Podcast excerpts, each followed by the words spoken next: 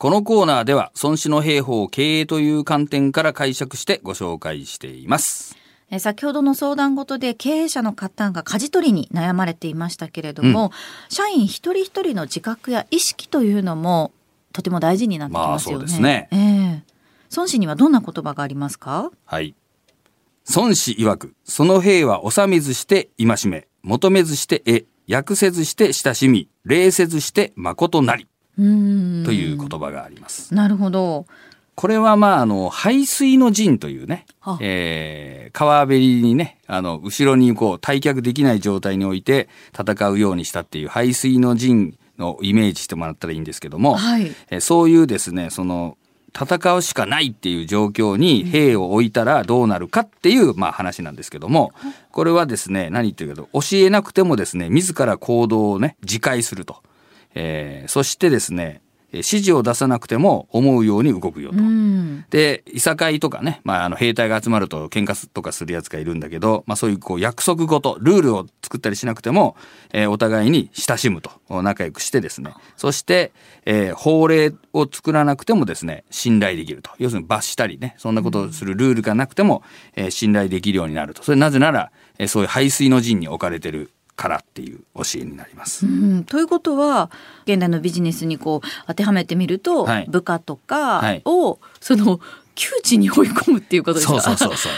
それは具体的にはどういうことなんでしょうか、まあ、あの、一般的に言うと危機感を共有するみたいなもんで危機感を持ってもらうとか、なるほど、窮地に追い込むっつうとなんかいじめてるみたいなことになるんですけども。ええ。はい。まあだけどさっきのね、あの、ご相談もそうなんですけども、会社とすれば窮地に追い込まれてるわけなんだから、まあそういう状況にあるよっていうことを共有をしていただくとうん。いうことですね。まあその危機感が共有されてですね、これはまずいとなれば、いちいちですね、細かいことをあれやれこれやれとか言わなくても、まあ、自ら動くようになるよっていう、まあ、話です。なるほどただその危機感の共有の仕方っていうのもねなかなか難しくて、その危機だけ煽ったらみんなそれこそ逃げ出しちゃいそうな 気もするので、うんそねはいそのあたりとかの共有の仕方っていうのもちょっと工夫がいるような気はしますけれどもね。そうですね。うんまあ、これはあの、私は全個一女と全体の全に個別の個ですね。それが一女、一女と言ってもいいんですけど、一女というね、一体であると。全体と部分が一緒なんだという、えー言葉を使ってるんですけども、はいあの、会社というのはですね、社員さんで出来上がってるんですね。で、会社を分割していくと社員さんになって、社員さんのいない会社はないんですよ。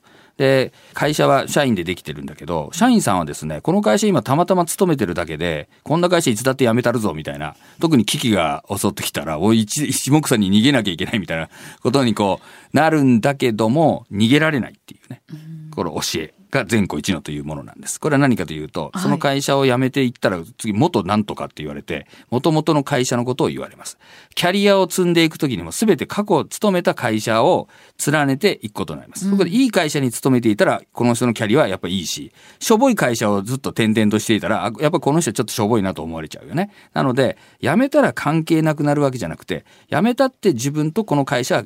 この前後一の関係と言ってるんですけども、そういうものなんだということです。なので、いや、そんなことあるわけないじゃないかと思われるかもしれませんけれども、例えば自分の祖国であるウクライナがね、えー攻められたとなったら、もう海外にいて、ね、別に身の危険はなくても、祖国に戻って戦おうかみたいな人がいるのと同じようなもんでですね、はいえー別に自分だけ安全だから関係ないじゃないかっていうことはないんですね。これは会社も同じということで、やっぱり自分が勤めてる会社をですね、えーいかにいい会社にしていくかということが自分にとってもプラスになるし、仮に辞めることがあってもですね、ああ、あのいい会社に勤めてたんですねって言われた方が、ああの、あの、この間潰れたあの会社にいたんですかって言われるよりよっぽどいいわけですよ。ですねはいなので、会社が良くなるってことは、すなわち社員さんが良くなることで、会社はどうやったら良くなるかっていうと、やっぱり社員さん一人一人が頑張るから良くなるんですよね。まあ、そういう、こう、えー全体と部分が一体なんだということもしっかり理解していただいた上で、その会社が置かれている現状というものをきちんとあの伝えていくということですね。まあどうしてもこれ経営者が、まあやっぱり言えない、社員さんに言えないこともあるんだけど、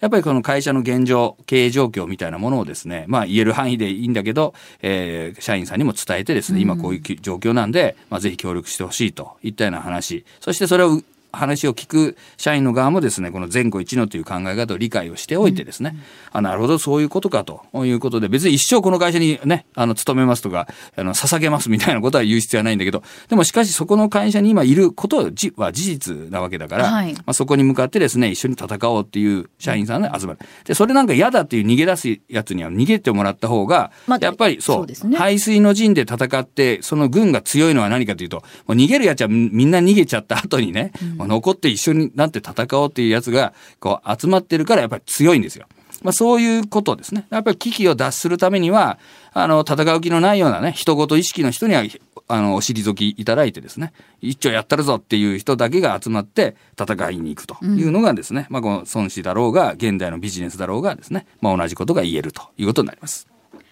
孫子の言葉繰り返しておきます。孫子曰く、その兵は治めずして戒め、求めずして得、訳せずして親しみ、礼せずして誠なり。排水の陣を敷いてみましょう。長尾和弘、孫子で商い話では、リスナーの皆さんからの相談事を募集しています。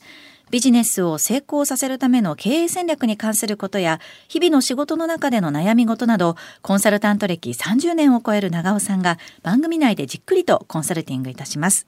番組が発信するウェブ記事から応募フォームにアクセスできます。またはメールは孫子アットマーク JOQR.net sonshi アットマーク JOQR.net こちらにお寄せください。番組の中でご紹介させていただいた方には1000円分のクオカードをお送りいたします。また、この番組の一部のコーナーをポッドキャストでお楽しみいただけます。文化放送のホームページのポッドキャストのページからお入りください。